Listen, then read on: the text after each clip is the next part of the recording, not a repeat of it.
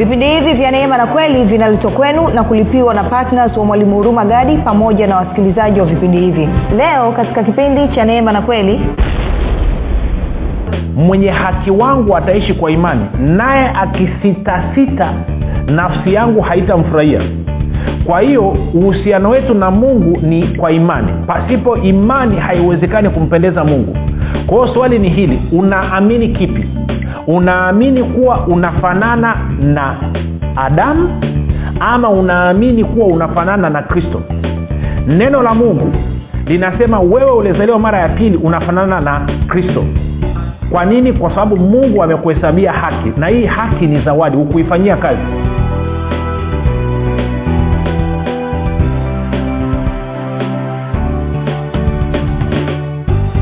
popote pale ulipo rafiki ninakukaribisha katika mafundisho ya neema na kweli. Jina langu naitwa huruma gadi. Ninafuraha kwamba umeweza kuungana nami kwa mara nyingine tena ili kuweza kusikia kile ambacho bwana yesu ametuandalia. Kumbuka tu mafundisho ya neema na kweli yanakuja kwako kila siku muda na wakati kama huu yakiwa yana lengo la kujenga na kuimarisha imani yako. Wewe unanisikiliza ili uweze kukua na kufika katika cheo cha kimo cha utimilifu wa kristo kwa lugha nyingine ufike mahali uweze kufikiri kama kristo uweze kuzungumza kama kristo na uweze kutenda kama kristo.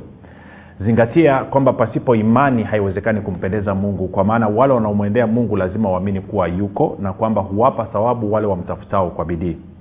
Na mwenye haki anatakiwa kuishi kwa imani kila siku.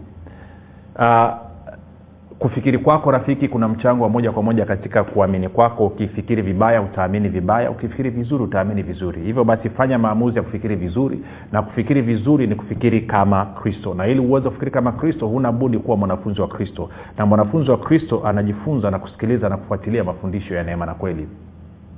Kama ungependa kupata mafundisho haya kwa njia ya youtube unaweza kwenda kwenye youtube uh, chanel yetu inaitwa mwalimu huruma gadi ukasubscribe ukisha subscribe usisahau kubonyeza kengele ili kila posti mpya inavyowekwa uweze kupata alert lakini pia usisahau kushare lakini pia pia usisahau ku, ku, ku, ku, ku like message unaposikiliza. Inatusaidia video zetu kuwa juu ili watu wengi zaidi waweze kufikiwa na message hizo. Lakini pia kama ungependa kupata mafundisho kwa njia ya sauti unaweza ukapata katika podcast. Tuna google podcast kuna apple podcast kwenye spotify pia tupo. Unachofanya tu nenda kwenye google podcast ama kwenye apple podcast ama kwenye spotify andika mwalimu huruma gadi alafu itakuja podcast ya kwetu subscribe alafu utaweza kusikiliza. Na mafundisho yote ya nyuma utayapata mafundisho yote ya nyuma utayapata. Kumbuka audio zetu mafundisho yetu kwa njia ya sauti ni yana data ndogo sana ni mb kumi na moja. Kwao mb sabini na saba unapata mafundisho ya wiki nzima. Unaweza kuyasikiliza tena na tena na tena. Lakini pia tunatuma mafundisho haya katika whatsapp na telegram kuna grupu linaitwa mwanafunzi wa kristo. Kwa hiyo unaweza ukatuma ujumbe mfupi tu ukasema niunge nawe utaungwa katika grupu la mwanafunzi wa kristo. Namba ni 764 5242 e, 764 ukifanya hivyo utakuwa umefanya vyema.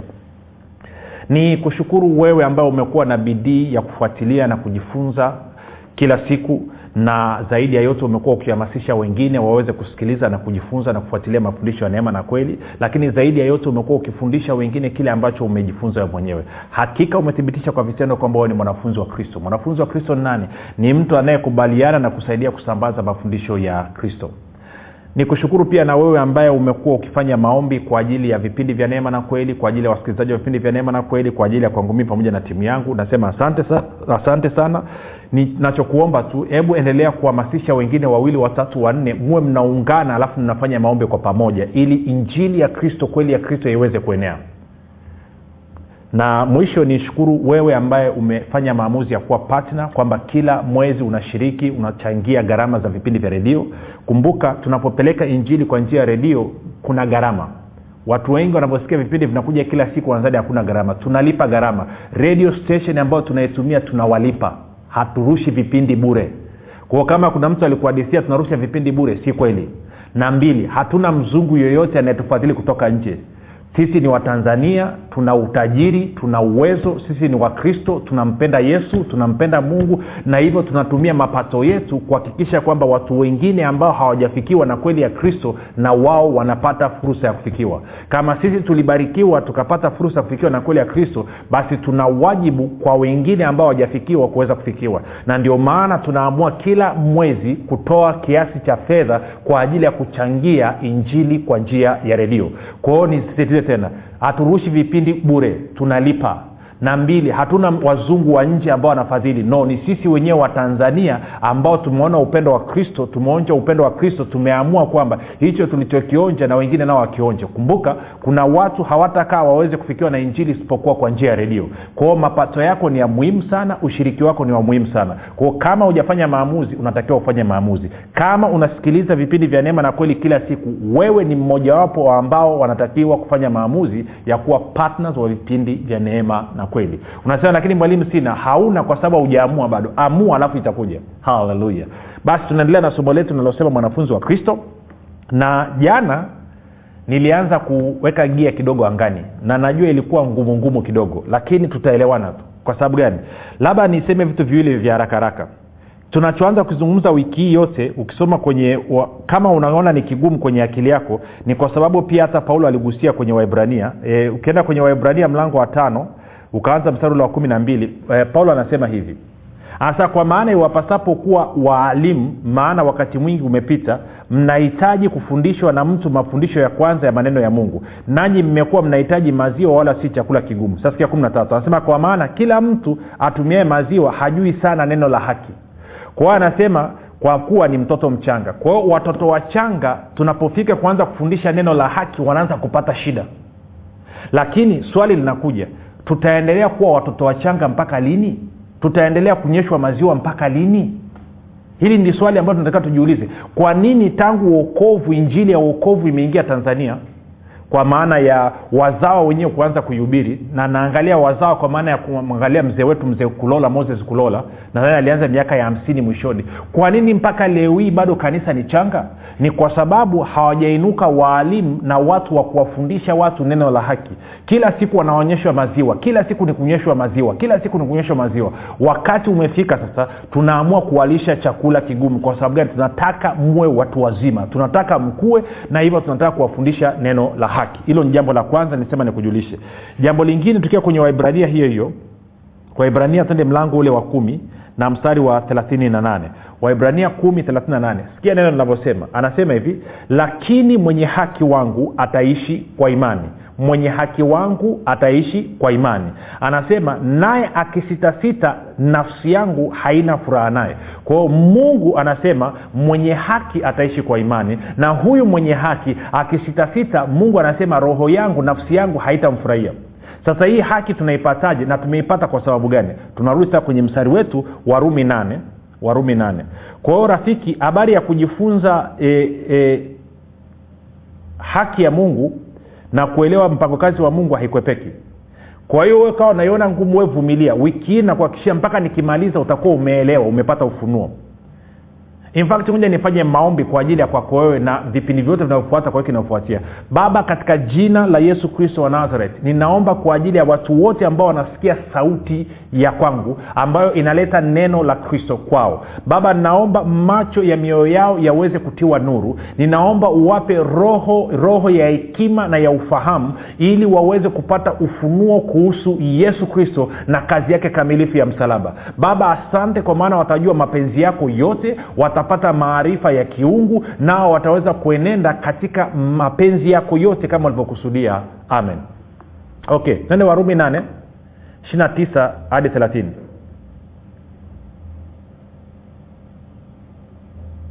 Anasema hivi maana wale aliowajua tangu asili aliwachagua tangu asili wafananishwe na mfano wa mwana wake ili yeye awe mzaliwa wa kwanza miongoni mwa ndugu wengi. Na tukaona kwenye bibilia ya ya habari njema huo mstari wa 29 anasema hivi maana hao aliowachagua tangu mwanzo ndio aliowateua wapate kufanana na mwanaye ili mwana awe wa kwanza miongoni mwa ndugu wengi. Kwao tunafahamu mwana anayezungumziwa hapa ni yesu kristo. Kwao anasema mungu alituteua kabla ya kuwekwa misingi ya ulimwengu tangu mwanzo ili sisi tupate kuwa wana wana ambao wanafanana na kristo. Sasa nikakwambia kipindi kilichopita ili sisi ili mimi na wewe tuweze kufanana na kristo mstari ule wa thelathini anasema na wale aliowachagua tangu asili ama wale aliowateua tangu asili hao akawaita na wale aliowaita hao akawahesabia haki. Kwa nini anawahesabia haki? Anawahesabia haki ili wafanane na nani? Na kristo. Na wale aliowahesabia haki hao akawatukuza. Nikakwambia kipindi kilichopita haki ni dawa ya dhambi. Na kwa maana nyingine na utukufu ni dawa ya mauti. Sateni taratibu utasema lakini mwalimu sasa vipi? Damu ya yesu ya tunaangalia. Nisikilize. Tukaona dhambi warumi tano kumi na mbili hadi kumi na nne kwamba dhambi iliingia ulimwenguni kwa sababu ya uwasi wa adamu. Na dhambi hiyo ikasababisha mauti ikafikia watu wote. Na kwa maana hiyo warumi tano kumi na tisa inatuambia kwamba utii wa yesu kristo ukasababisha haki ikarudi ulimwenguni. Na kwa haki hiyo watu wakafikiwa na uzima. Ndio maana biblia inasema kwa maana jinsi hii mungu aliupenda ulimwengu hata akamtoa mwana wake wa pekee ili kila mtu amwaminie asipotee bali awe na uzima wa milele. Tunapomwamini yesu kristo tunapata haki. Tunapewa zawadi ya haki. Haki nini? Haki ni kuwa kama vile mungu anataka uwe. Kwa lugha nyepesi haki ni kufanana na kristo hiyo ndo lugha nyepesi ya haki. Haki ni kufanana na kristo. Na tunaona haki ni zawadi. Twende warumi tano. Warumi tano mstari wa kumi na saba. Anasema hivi kwa maana ikiwa kwa kukosa mtu mmoja mauti ilitawala kwa sababu ya yule mmoja. Zaidi sana wao wapokeao wingi wa neema na kile kipawa cha haki watatawala katika uzima kwa yule mmoja yesu kristo. Sasa hili neno kipawa linasumbua kidogo. Nikisoma kwenye tafsiri ya bibilia ya neno moja tusikia anavyosema naye. Anasema kwa maana ikiwa kutokana na kosa la mtu mmoja mauti ilitawala kupitia huyo mtu mmoja ambaye ni adamu anasema zaidi sana wale wanaopokea wingi wa neema ya mungu na karama yake ya kuhesabiwa haki watatawala katika uzima kwa njia ya huyo mtu mmoja yaani yesu kristo.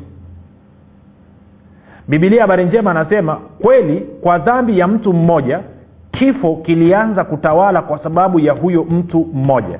Lakini ni dhahiri zaidi kwamba alichokifanya yule mtu mmoja yaani yesu kristo ni bora zaidi wote wanapokea neema na zawadi hiyo ya kufanywa kuwa wenye haki wanatawala katika uhai kwa njia ya huyo mmoja yaani yesu kristo. Hasa kumbuka nikwambia kwenye bibilia habari njema badala ya haki wanasema mwadilifu. Kwa hiyo nimebadilisha pale. Kwa hiyo anasema haki ni zawadi. Moja nikusomea kwenye lugha ya kiingereza kwa wale wanajua lugha ya kiingereza nasome new king james version.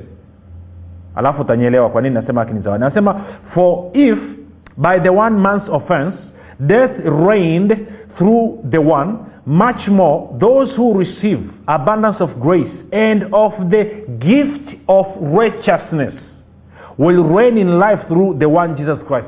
Gift of righteousness. Kwa hiyo rafiki haki ni zawadi. Ni zawadi ambayo mungu anatupa ili ituwezeshe sisi kumfanania kristo maana kumbuka alituchagua kabla ya kuwekwa misingi ya ulimwengu ili tufanane na kristo. Na ili kufanana na kristo ikabidi atuhesabie haki. Ikabidi atupe zawadi ya haki. Na baada ya kutupa zawadi ya haki akatutukuza. Nikakwambia mwenye dhambi amefanana na adamu na mwenye haki amefanana na kristo. Nikakwambia ulipozaliwa hapa duniani ulizaliwa ukiwa na asili ya dhambi ambao uliipata kutoka kwa adamu na hivyo ulikuwa unafanana na adamu. Ulipozaliwa mara ya pili baada ya kumpokea yesu kristo kuwa bwana na mwokozi wa maisha yako ukazaliwa ukiwa una asili ya haki na kwa maana hiyo unafanana na kristo. Na nikakwambia ni lazima ufanye uamuzi. Sasa kumbuka anasema mwenye haki wangu ataishi kwa imani naye akisitasita nafsi yangu haitamfurahia. Kwa hiyo uhusiano wetu na mungu ni kwa imani. Pasipo imani haiwezekani kumpendeza mungu. Kwa hiyo swali ni hili unaamini kipi? Unaamini kuwa unafanana na adamu ama unaamini kuwa unafanana na kristo? Neno la mungu linasema wewe ulizaliwa mara ya pili unafanana na kristo. Na kwa nini? Kwa sababu mungu amekuhesabia haki. Na hii haki ni zawadi. Hukuifanyia kazi. Umeipata kwa neema ya mungu. Lakini dhehebu lako na kiongozi wako na wakristo wengi wanakuambia kuwa wewe ni mwenye dhambi. Kwamba wewe unafanana na adamu. Sasa una uamuzi wa kufanya unakubaliana na nani? Unakubaliana na mungu na neno lake ambaye anasema kwamba alikuokoa wewe ili uzaliwe mara ya pili ili umfananie kristo na katika kufanya umfananie kristo akakuhesabia haki na kukutukuza au unakubaliana na dhehebu lako na mapokeo ulionayo ambayo anakuambia kwamba wewe ni mwenye dhambi pamoja na kwamba umezaliwa mara ya pili? Unakubaliana na nani uko upande wa nani? Uko upande wa mungu na neno lake ama uko upande wa katiba ya dhehebu lenu na mapokeo ya dhehebu lenu? Uko upande upi? Tunaishi kwa imani. Uokovu wako umeupata kwa imani. Unaamini kuwa yesu yupo kwa imani unakubali kuwa mungu yupo kwa imani maanake hujawahi kumwona mungu hujawahi kumwona yesu hujawahi kuiona mbingu. Unakubali kwamba mbingu ipo ni kwa imani. Sasa neno la mungu linakwambia wewe uliokolewa ili ufanane na yesu kristo na ili uweze kufanana na yesu kristo mungu akakuhesabia haki na kisha akakutukuza. Kwa hiyo wewe hapo unayenisikiliza kama umezaliwa mara ya pili wewe ni mwenye haki wewe ni mtakatifu hauna hatia hauna mawaa wala lawama mbele za mungu. Hivyo ndivyo ambavyo neno la mungu linasema. Wewe unasemaje? Kumbuka wazo la uokovu kusudi la uokovu mpango wa uokovu umetoka kwa mungu sio wa wanadamu. Na haki ni zawadi. Na utakaso ni zawadi. Wengine moja tutokee kitu hapa. Tene tuangalie waefeso mlango wa kwanza mstari wa tatu hadi wanne ama watano sio mbaya. Anasema atukuzwe mungu baba wa bwana wetu yesu kristo aliyetubariki kwa baraka zote za rohoni katika ulimwengu wa roho ndani yake kristo. Anasema kama vile alivyotuchagua katika kristo kabla ya kuwekwa misingi ya ulimwengu ili tuwe watakatifu watu wasio na hatia mbele zake katika pendo. Kwamba mungu alituchagua kabla ya kuwekwa misingi ya ulimwengu ili sisi tuwe watakatifu watu wasio na hatia mbele zake katika pendo. Sasa tuongeze na wazo lingine moja alafu tutarudi tena hapa. Twende kwenye wakolosai tulisoma wiki iliyopita.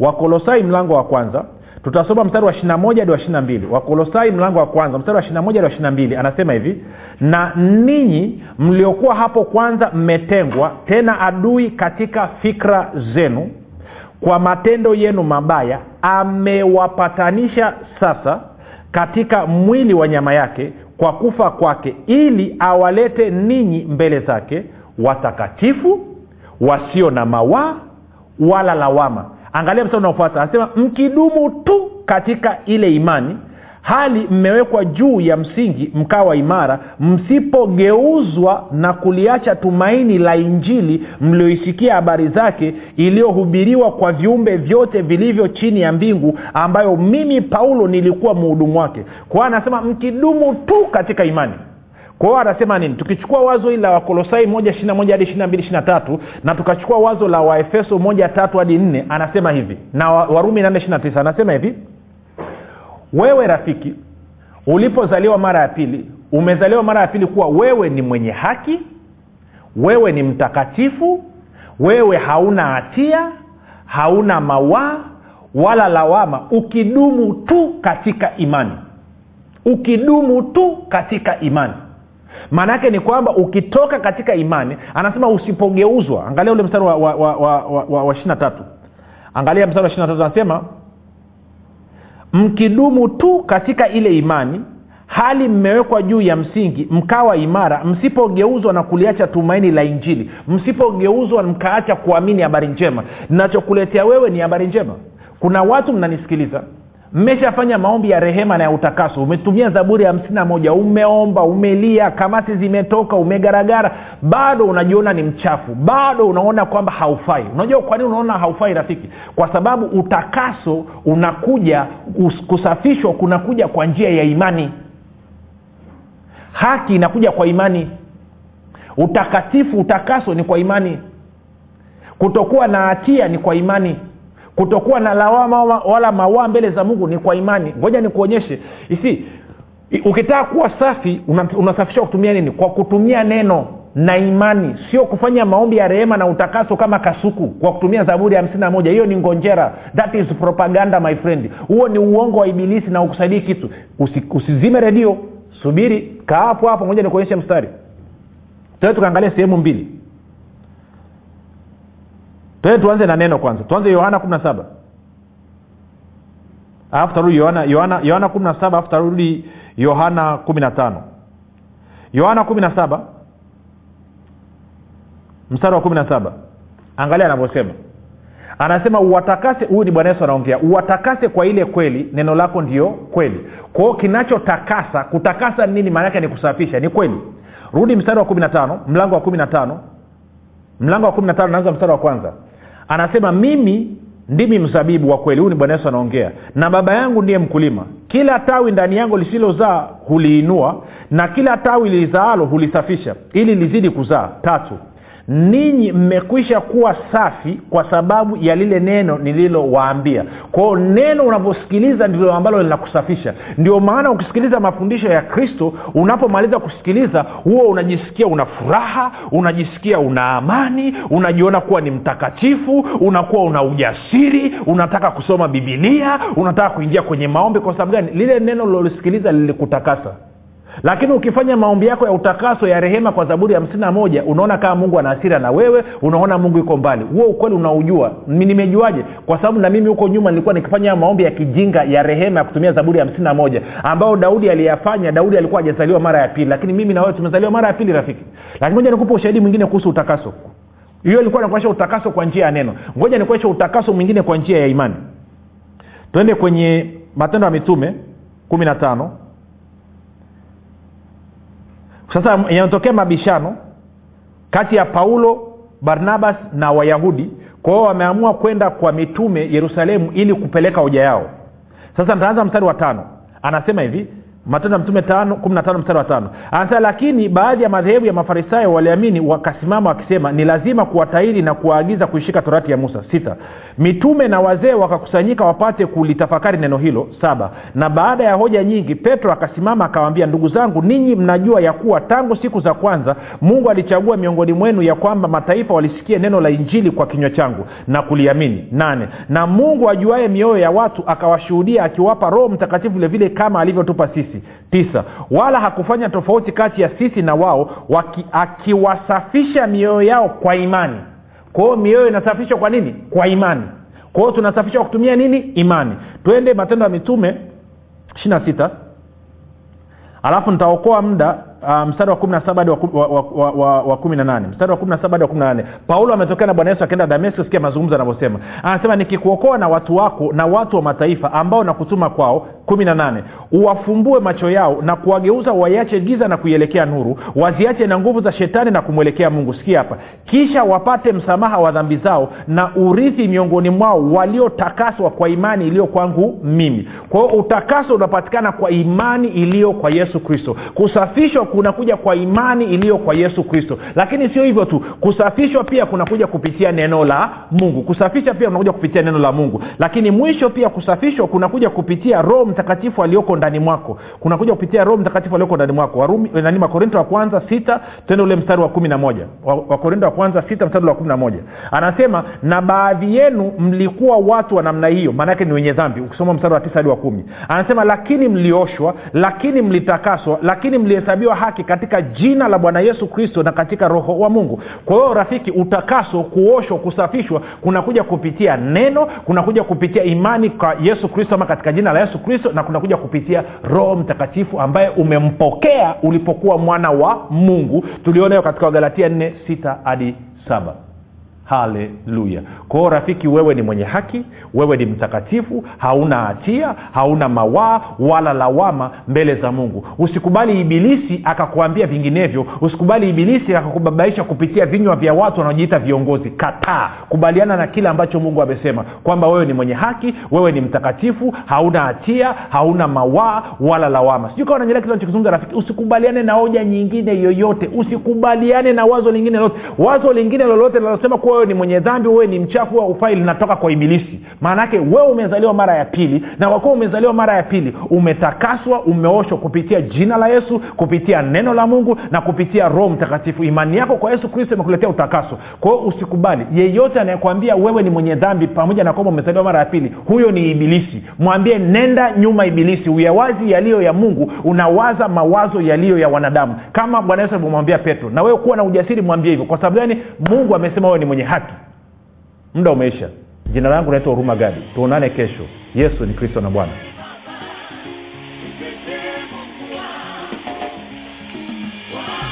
Hii ni habari njema kwa wakazi wa jiji la dar es salaam. Sasa mwalimu huruma gadi ambaye amekuwa akikuletea mafundisho ya kristo kupitia vipindi vya neema na kweli kwa njia ya redio youtube google podcast apple podcast spotify telegram pamoja na whatsapp.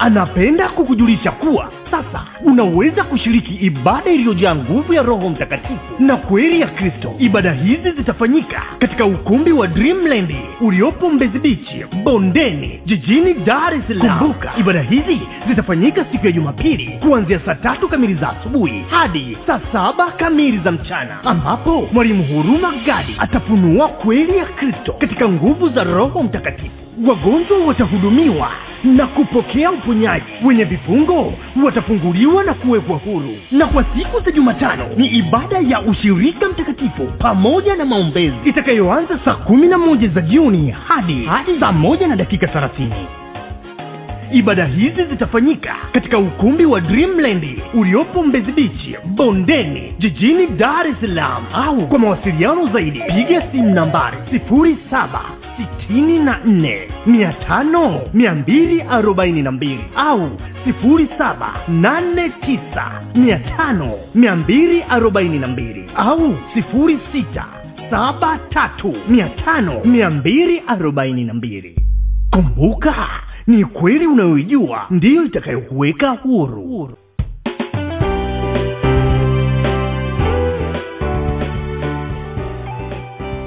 umekuwa ukisikiliza kipindi cha neema na kweli kutoka kwa mwalimu huru magadi. Kwa mafundisho zaidi kwa njia ya video usiache kusubscribe katika youtube channel ya mwalimu huru magadi na pia kumfuatilia katika apple podcast pamoja na google podcast kwa maswali maombezi ama kufunguliwa kutoka katika vifungo mbalimbali vya ibilisi tupigie simu namba 7645242 au 7895242 au 6735242